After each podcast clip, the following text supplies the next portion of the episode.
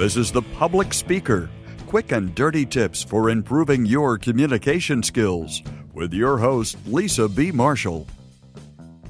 Oprah does it, Olympic athletes do it, Marine sharpshooters do it. There's even a good chance that you've tried it at least once or twice. What's it?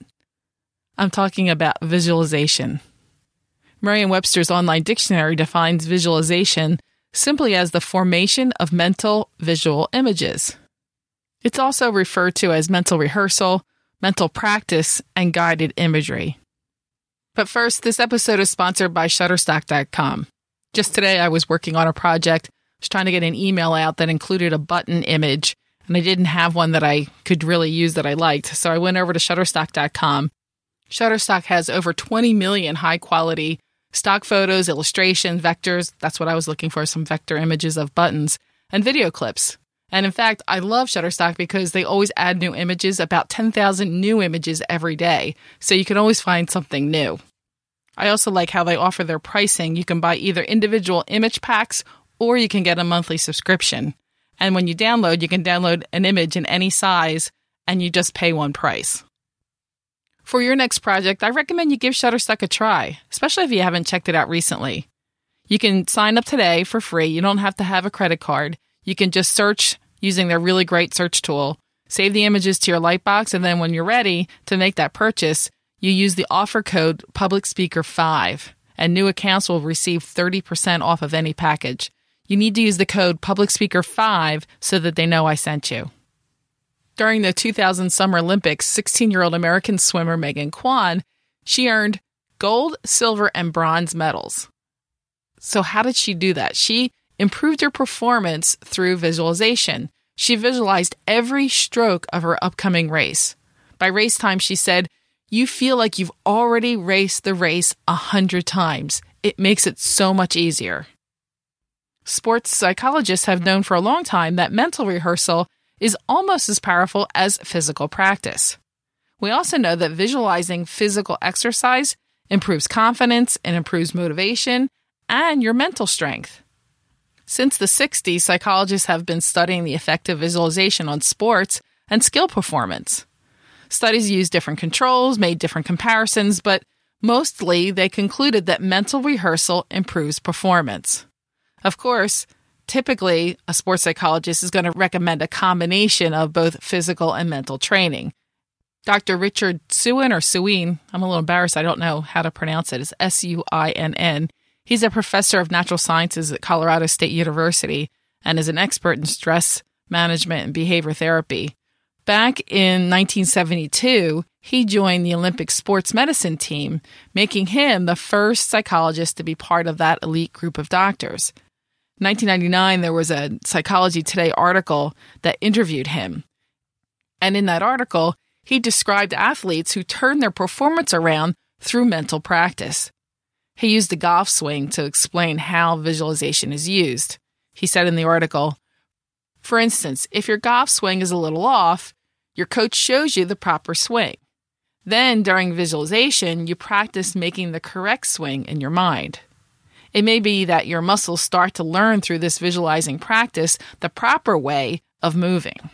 So at this point, you may be thinking, well, that's interesting, Lisa, but I'm not an athlete, so why should I care? It turns out that we can all benefit from visualization. In that same article, Dr. Suinn or Suinn, he explained that this technique could be used for stress management in your everyday life.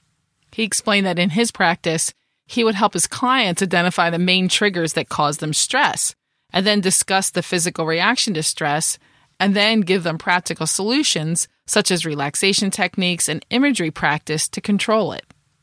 So, visualization can be helpful in preparing for an exam, a job interview, even in social situations, and of course, what do you think for public speaking?